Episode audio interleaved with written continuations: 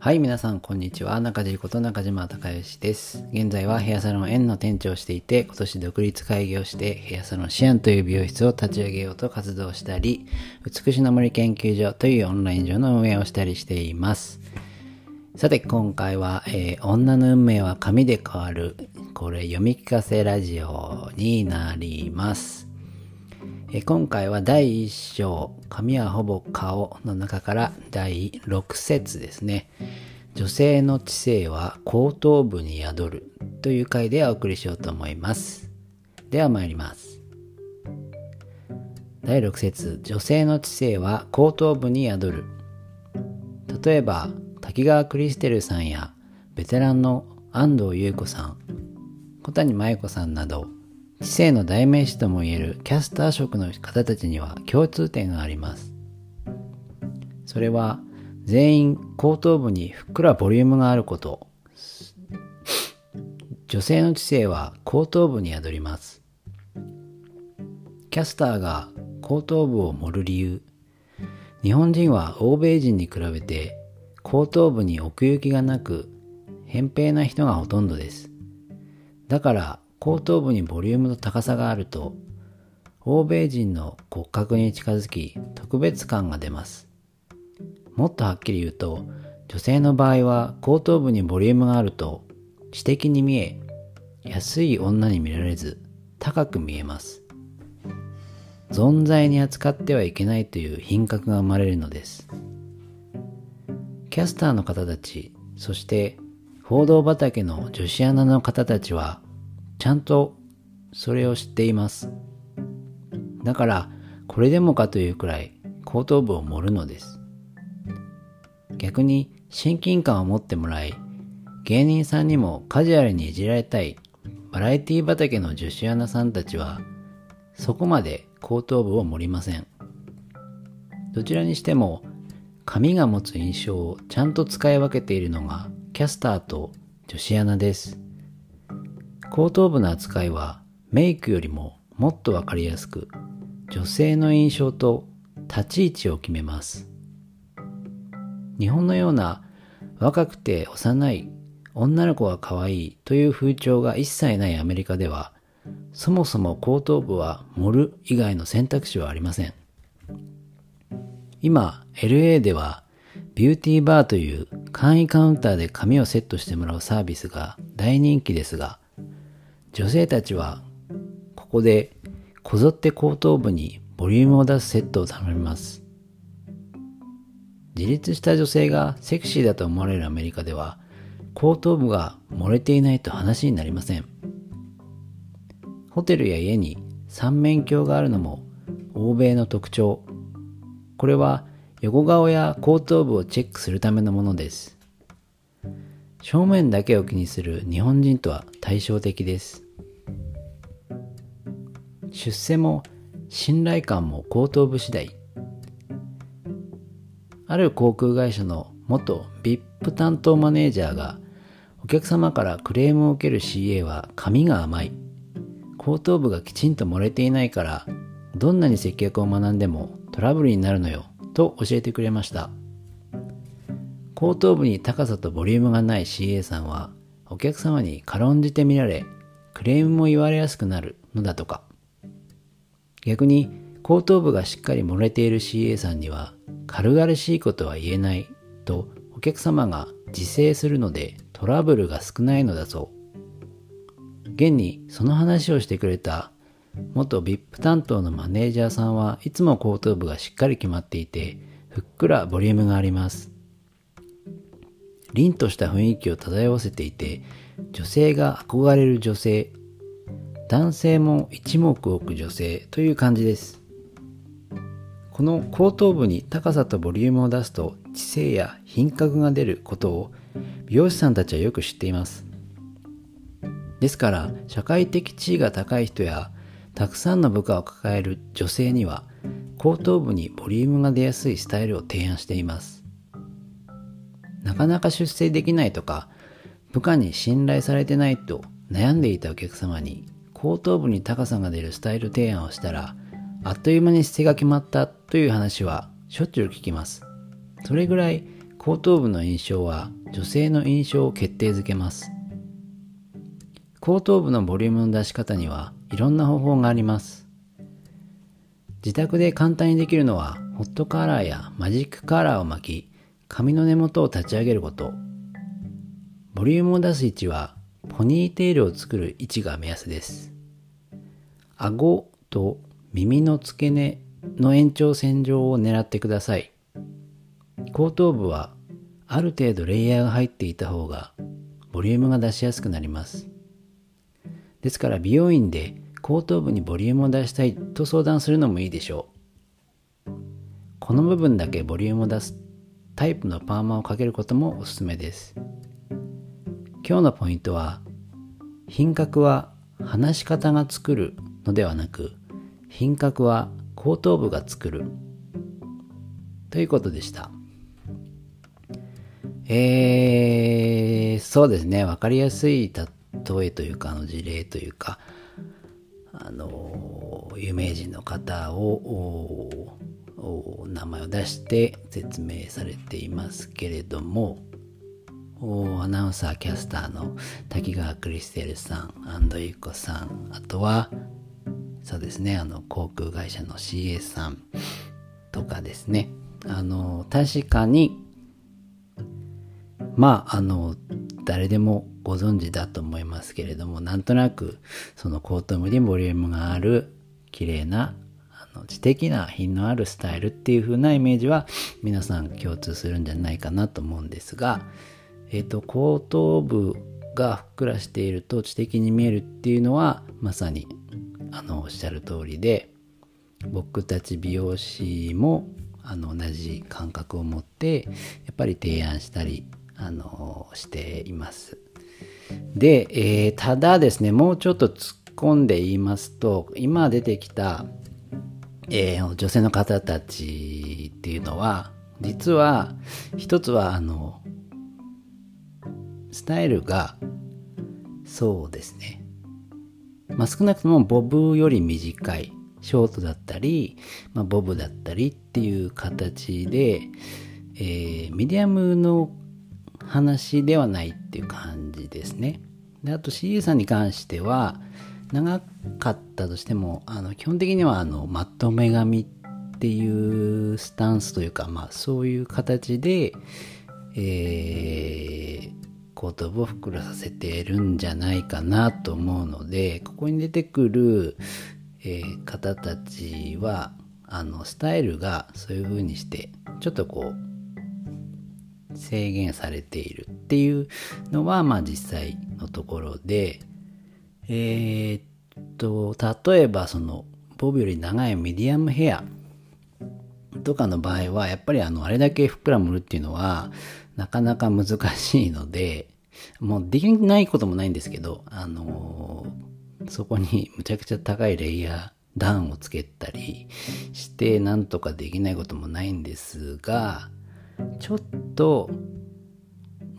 素敵な形になるかというと、その場合はあんまりそうじゃないことがあるので、例えば、そうですね、だいぶ昔に流行ったあの、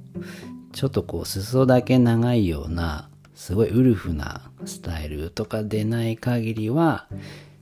ちょっとそれは難しいかなっていうのは実際あります。なのでスタイルが限定されてくるっていうのは一つあの覚えておいた方がいいかなと思うんですがミディアムの場合それより長い場合で、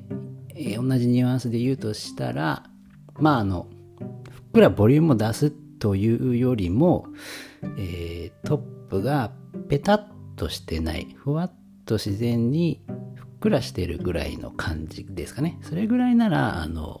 全然できますんで、ちょっとそこを分けて考えていただけたらなと思います。で、この、じゃあ、と、家とかで自分でこれやりたいわってなった時に、えっ、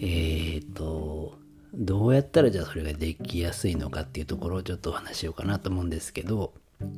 えー、まず、えー、大体セットされるの朝だと思うので、まあ、寝起きの状態ですよね。で寝起きの状態からそのまんま例えばカーラーとか、えー、そういうことをやってもなかなかこれはプロである僕たちもこれ無理なんですよ。あの一回ちゃんと濡らして寝癖とかそのついちゃった形を一回ほぐさないとあのどんだけブローしてもこれは無理なので皆さんもそれをされる時はまずは濡らすで濡らす時は一番おすすめなのはあのー、スプレーヤーという、まあ、霧吹きですね。100均にも売ってますんでそれがあの一番簡単にあの狙ったとこだけをしっかり濡らせるのでこれはあのおすすめです。霧吹きを買ってきてまあ水で朝その寝癖を直したいところにまあこうある程度しっかり濡らすっていう形ですね。でましてやその後頭部って大体そのつむじがあるとこなんでそれをやらないでやっちゃってったら結構パックリ割れちゃうことも多々あるのであの特につむじ周辺っていうのは後頭部にある時が多いのでその辺をしっかりこうまず濡らす。でえっ、ー、とその寝癖をこう乾かして取る。でつむじ付近の場合はちょっとこれあの何回かやらないと難しいと思うんですけど基本的にはあのつむじに逆らうようにつむじってこう渦になってますんであの渦と反対側にこうなんとなくこう全部を乾かすっていう感じでいろんなとこから風を当てるとなんとなくこうつむじは消えていったりするのでまずその土台が必要だっていうこと。でそれができたらまあ多分一番簡単なのはあのホットカーラーとかマジックカーラーとかあのー、ねどこにでも売ってるようなもの。方が一番楽なんじゃないかなと思うんですが、まあ、それをあの1つ2つ3つほどこう向きを合わせて向きを合わせてっていうかまあその辺は実際の担当の美容師さんに聞いた方がいいと思うんですが大体はまあ大体は後ろをふっくらさせる場合はえー、っと後ろ向きにというかあの後ろに向かって巻いていくっていう感じですね。前に向かって巻いていくんではなくて、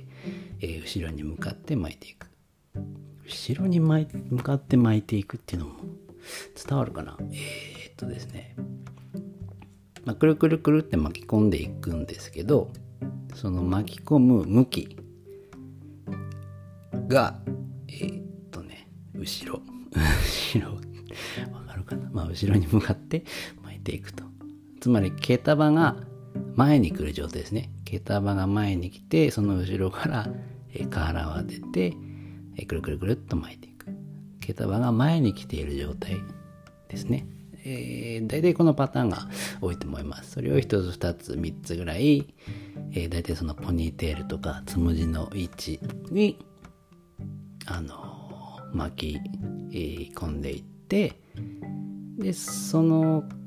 熱を与えてるかに他のことをするみたいな、そういう感じになると思います。で、それをやりやすくするために、えー、レイヤーをこう入れておいたり、えー、それがやりやすくなるためにパーマをそこだけにかけておいたりっていうのはすごく有効で、これパーマさえかけときゃなんとかなるっていうのもまたちょっとやっぱり違うので、このパーマっていうものの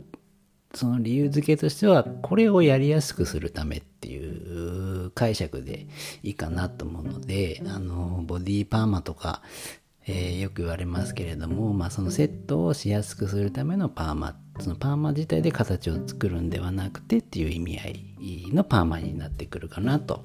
思います。これは結構有効ですね。やりやすくなるので、あの、おすすめです。で、そうやって、えっ、ー、と、形を作って、まあ、よっぽど崩したくない場合は、スプレーをシュッと振ってあげる方が1日、えー、持つかなと思いますので、このまあラジオでどこまで伝えれるかちょっとあの謎ではあるんですが、言葉にするとそういう感じですね。あのショートとかボブスタイルの方は、そういうふうに、まあ一回美容師さんに相談した方がいいと思いますが、あの、えー、その言われた風になるべくやると。で、やっぱり一回じゃなかなか難しいので、これも自分で練習っていう形なんですけど、やればやるほど、いつもの決まった位置になってきますんで、上手くなっていくと、まあ、その品格がやっぱりあるような、あの、綺麗なこう形になって、女性としてのこう立ち位置みたいなものが上がって見えると。いうわけなので、えー、ぜひ私はそういうイメージを出していきたいわという方は、あの、一度チャレンジしてみるといいのではないかなと思います。で、えっ、ー、と、私、ミディアム、あるいはロングヘアなんですけどっていう方は、さっき言ってたあの、ボワンって盛るっていうのはなかなかあ難しいんですが、あ、その前にあの、まとめ紙で、後頭部にボリュームを作るっていうのも、まあ上手な人は上手なんですけど、え、っとですね、だいぶ前からあの、例えば青木とかにも、あの、ボリュームをそこに出すためのなんか小道具みたいなのが結構売ってるんですよね。で、あれを仕込んで、そのまま、あの、まとめ紙したりっていうのも、結構あれ楽ちんにできたりするので、そういうのも一つ手かなと思います。で、えっ、ー、と、そうですね、ミディアムロングの方で、えー、トップがペタッとしない感じの、ちょっとふわっとしたっていうぐらいのレベルの話で言うと、えっ、ー、と、僕結構いつも言ったりするんですけど、あの、一つおすすめなのがあって、自然に分かれる分け目って大体の方あると思うんですが、えっ、と、そこから 指本分だけでいいので、あの、どちらかに分け目をずらす。指一本分だけいつもの分け目よりずらすっていうのが、あの、結構簡単にトップふわっとして見える技なんですよね。えっ、ー、と、これ結構簡単です。分け目変えるだけなんで。でもその指1本分ぐらいのレベルでいいので、ほんとちょっとしたことなんですけど、結構これで、あのふわっとして見えちゃいます。僕も仕上げの時は結構やったりするんですけど、あの、そうですね、指1本分ぐらい変えるだけで、高さ的にはだいたい指2本分ぐらいふわっとするので、あの写真とか普通に、そうですね、パッと見た目の印象でも、あの結構トップがふわっとして見えるので非常に全体的に綺麗な形になりやすいので僕もよくやったりするんですがこれは結構おすすめです。ただ、えっと、これをやろうと思ったらやっぱりさっき言ってたあの朝起きてそのままそれをガーってこう分け目変えようって言ってもなかなかもう癖がついちゃうのついちゃってるのでえっと、やっぱり濡らすことですね。まずは濡らして、寝癖を取りつつ、最初からその一本ずらした分け目で乾かしていくっていうのが、あの、近道で、あの、これをまあやると、大体の方はびっくりするぐらいボリュームっていうかふわっとして見えちゃうので、えー、おすすめです。で、どっち側にずらせばいいかっていうと、そうですね。まあ、ど真ん中に自然な分け目、いつもの分け目がある方は、まあ、どっちでもいいんですけど、結構前髪と連動してるかなと思っていて、前髪が例えば流すような方、スタイルの方だったら、その流れている方に分け目を持ってくるというか、流れている、例えば左に流れている方だったら、あ、逆か。左に流れている方だったら、えっ、ー、と、そっちが多くなるような分け目にするって感じですね。流れている方、前髪の流れている方が、そのままトップも多くなるように流す。あ、分け目を変える。風がいいかなと思ってます。なので、えっ、ー、と、まあ大体の方なんとなくどっちかに流れることが多いと思うんですけど、本当にパッツンの方は、あの、パッツンで分け目も真ん中っていう方は本当どっちでもいいかなと思いますし、あと目かな目の大きさ多分皆さん左右で違うと思うので、おすすめは大きい方をあの出すっていう感じのけ目がいいかなと思います。とにかくあの大きい方の目を強調するように、え分け目を変えるっていう感じですかね。見せるっていう分け目のバランスにするといいかなと思います。うん。って感じですかね。基本的にはあの流れがこうある前髪の流れている方を多くするようにトップの分け目をずらす。のがいいと思います。その方があのよりその連帯的なスタイルってなった時に少ない方ができるのでそうすると、えっと、よりトップがあの何て言うんですか錯覚というかあのその対比でよりこうふわっとなって見えるので基本的には、うん、前髪の流れの多い方をトップも多くするっていう感じがいいかなと思います。これ巻いた時とか特にすごいふわっとするので、ぜひ一度前やってみてください。えー、結構喋りすぎましたけれども、えー、今回は第6節、女性の知性は後頭部に宿るという回でお送りいたしました。えー、美しな森研究所ではキラキラ日本中にというテーマで中地の日々の気づきやキラキラしている人や物やことを取り上げて皆さんにお伝えしています。えー、興味のある方はぜひ一度覗いてみてください。声が枯れちゃいました。それでは皆さん素敵な一日をお過ごしください。中地こと中島隆義でした。じゃあね。